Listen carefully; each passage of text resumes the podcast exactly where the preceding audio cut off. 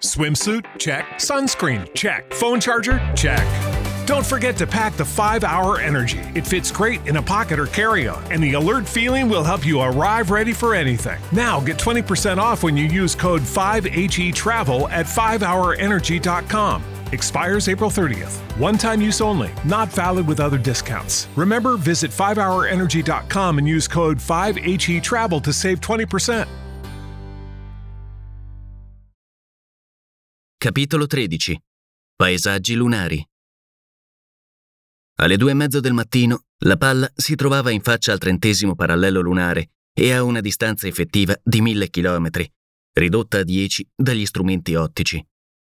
Pareva sempre impossibile che potesse raggiungere un punto qualunque del disco. La sua velocità di trazione, relativamente mediocre, era inesplicabile per il presidente Barbicane. A quella distanza dalla Luna, essa avrebbe dovuto essere considerevole per resistere alla forza di attrazione. In ciò eravi dunque un fenomeno la cui ragione si celava ancora. D'altra parte, il tempo mancava per cercarla. Il rilievo della Luna sfilava sotto gli occhi dei viaggiatori, i quali non volevano perderne un solo dettaglio. Il disco appariva dunque nei canocchiali ad una distanza di due leghe e mezzo. Un aeronauta, trasportato a quella distanza dalla Terra, che cosa vedrebbe alla superficie? Non si potrebbe dirlo, poiché le più alte ascensioni non passarono gli 8.000 metri.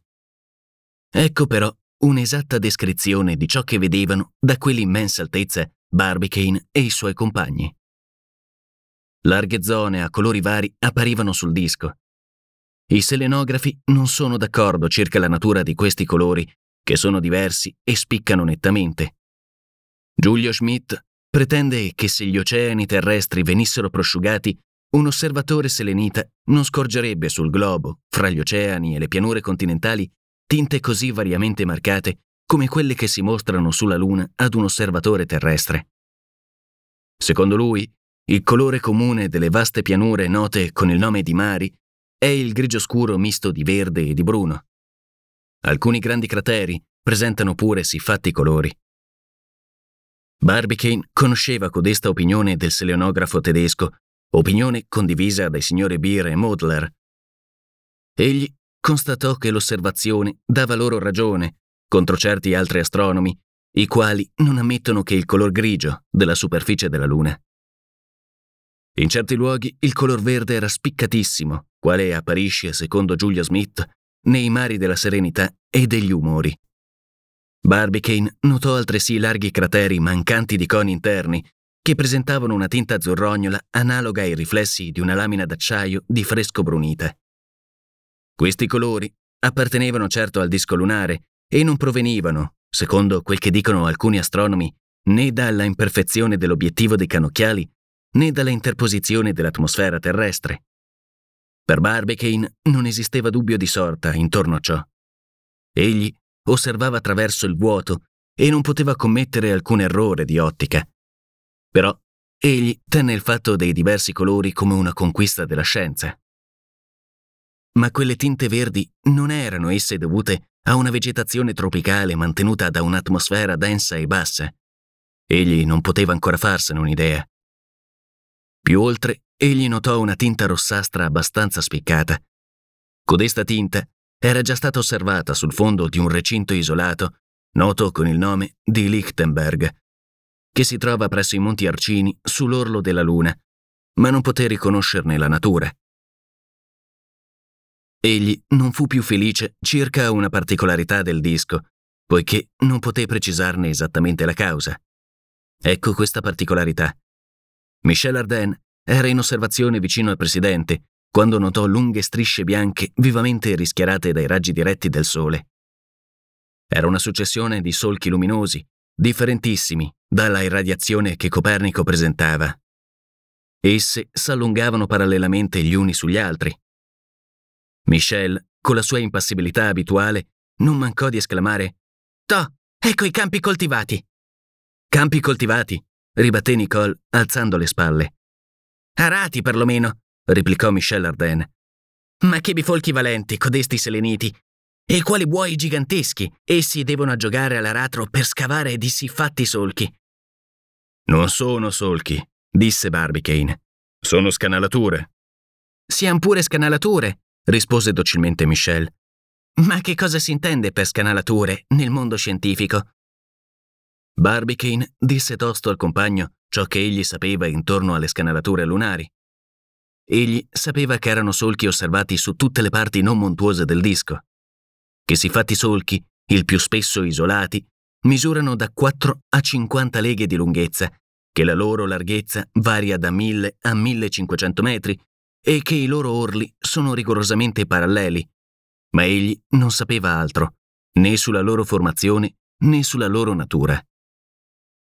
Barbicane, armato del suo cannocchiale, osservò quelle scanalature con grande attenzione.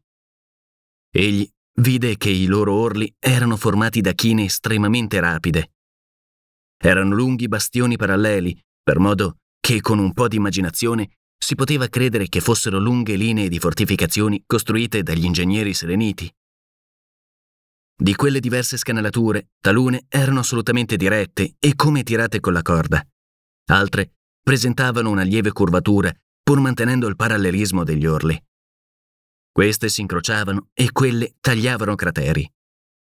Qui solcavano cavità ordinarie, quali Posidonius o Petavius. Là rigavano mari, come il mare della Serenità. Tutti questi accidenti naturali dovettero necessariamente esercitare l'immaginazione degli astronomi terrestri. I primi osservatori non le avevano scoperte quelle scanalature. Né Hevelius, né Cassini, né Lair, né Herschel pare che le avessero conosciute. Fu Schröter che nel 1789 le segnalò per la prima volta all'attenzione degli scienziati. Poi succedettero altri che le studiarono, per esempio Pastorff, Gruy-Thyssen, Beer e Modler.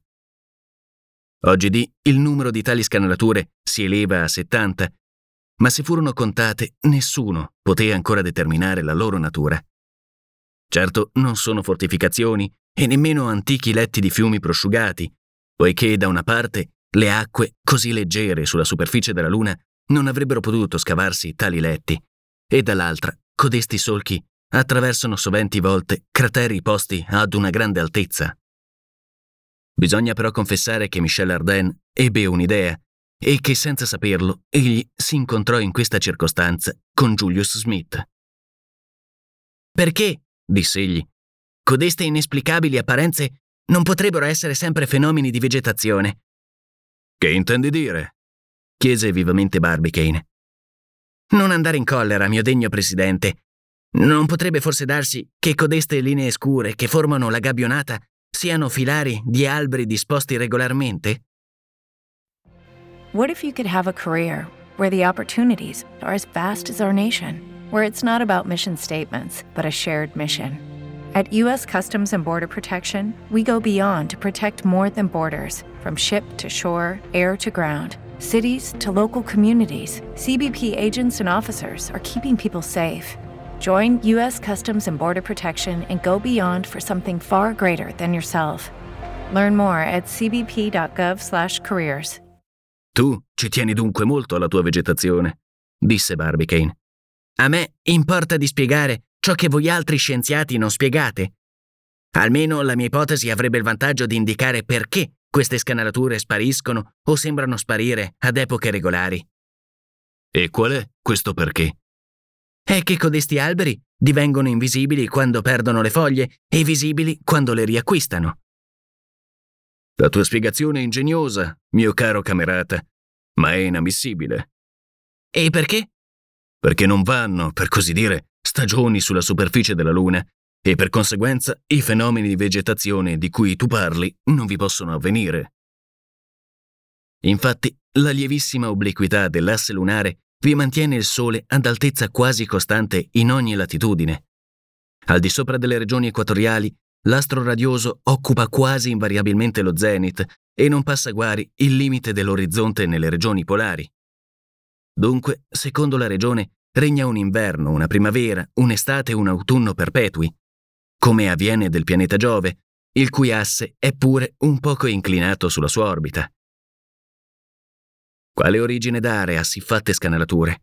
Questione difficile da risolvere Esse sono certamente posteriori alla formazione dei crateri e dei circhi, poiché molte vi si sono introdotte spezzando le bastie circolari. Può dunque dirsi che, contemporanee delle ultime epoche geologiche, traggano la loro origine dall'espansione delle forze naturali. Frattanto, il proiettile aveva raggiunto l'altezza del quarantesimo grado di latitudine lunare, ad una distanza che non doveva oltrepassare 800 km. Gli oggetti apparivano nel campo dei cannocchiali come se fossero collocati a due leghe soltanto. Sotto ai loro piedi sorgeva l'elicona, alto 505 metri, e alla sinistra si arrotondavano quelle mezzane alture che chiudono una piccola porzione del mare delle piogge col nome di Golfo delle Iridi. L'atmosfera terrestre dovrebbe essere 160 volte più trasparente che non sia perché gli astronomi potessero fare osservazioni compiute alla superficie della Luna. Ma nel vuoto in cui si librava il proiettile non c'era fluido che si interponesse tra l'occhio dell'osservatore e l'oggetto osservato. Inoltre, Barbicane vedeva così da vicino come non avevano mai permesso di fare i più potenti telescopi, né quello di John Ross né quello delle montagne rocciose. Egli era dunque in condizioni estremamente favorevoli per risolvere la gran questione dell'abitabilità della Luna. Tuttavia, tale soluzione gli sfuggiva ancora. Egli non distingueva che il letto deserto delle immense pianure e verso il nord aride montagne. Non opera che tradisse la mano dell'uomo, non ruina che attestasse il suo passaggio, non agglomerazione di animali che accennasse alla vita anche ad un grado inferiore non un movimento, né un'apparenza di vegetazione. Dei tre regni che si dividono lo sferoide terrestre, uno era rappresentato sul globo lunare, il regno minerale.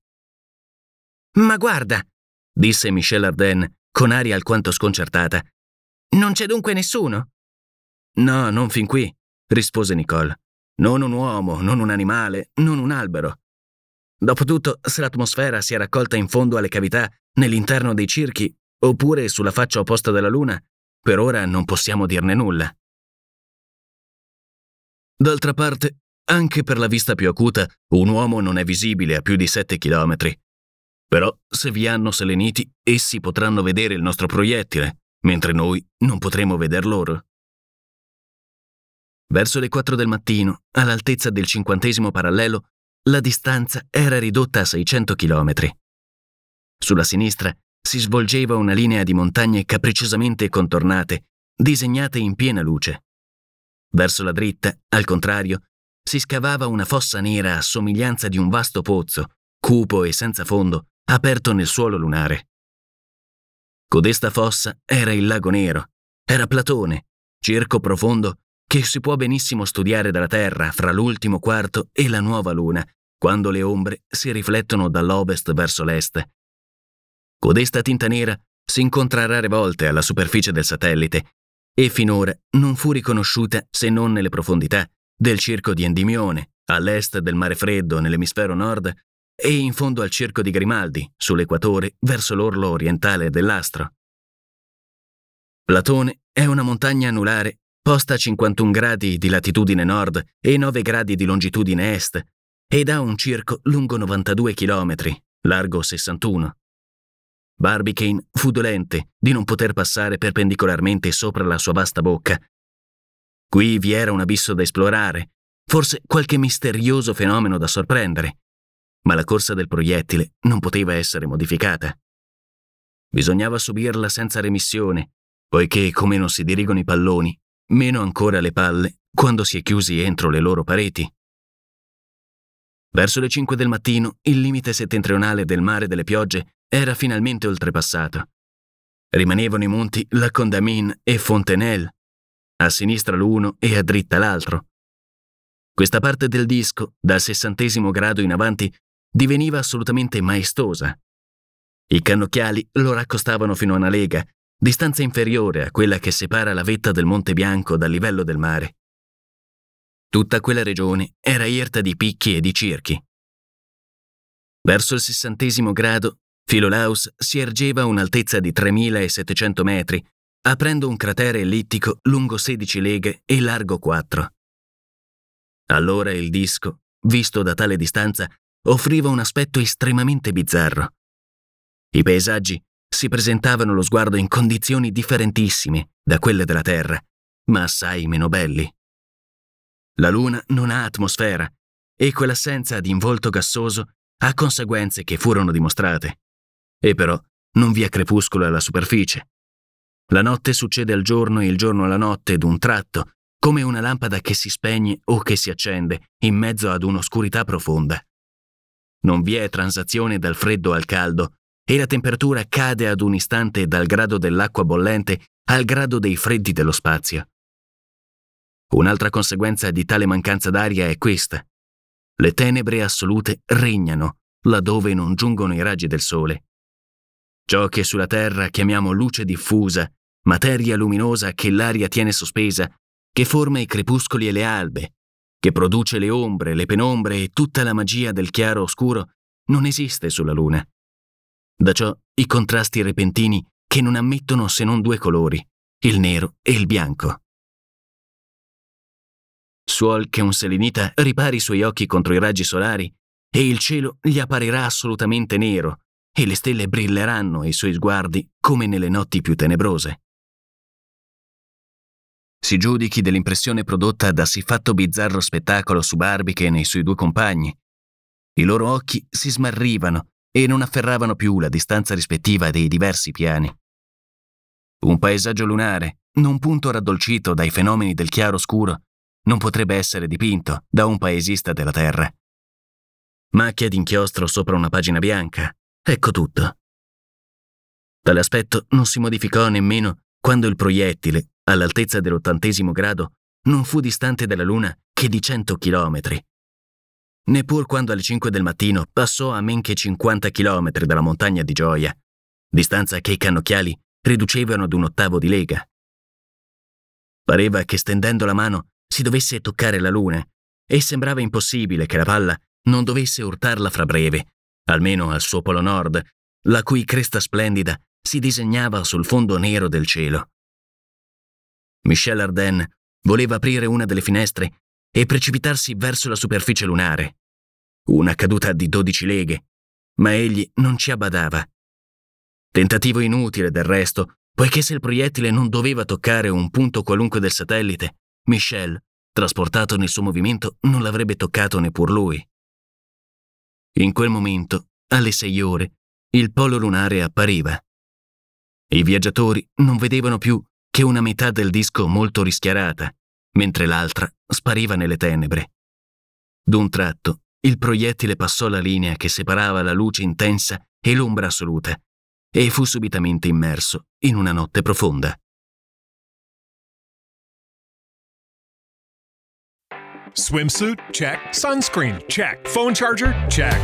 Don't forget to pack the 5 Hour Energy. It fits great in a pocket or carry on, and the alert feeling will help you arrive ready for anything. Now get 20% off when you use code 5HE Travel at 5hourenergy.com. Expires April 30th. One time use only, not valid with other discounts. Remember, visit 5hourenergy.com and use code 5HE Travel to save 20%.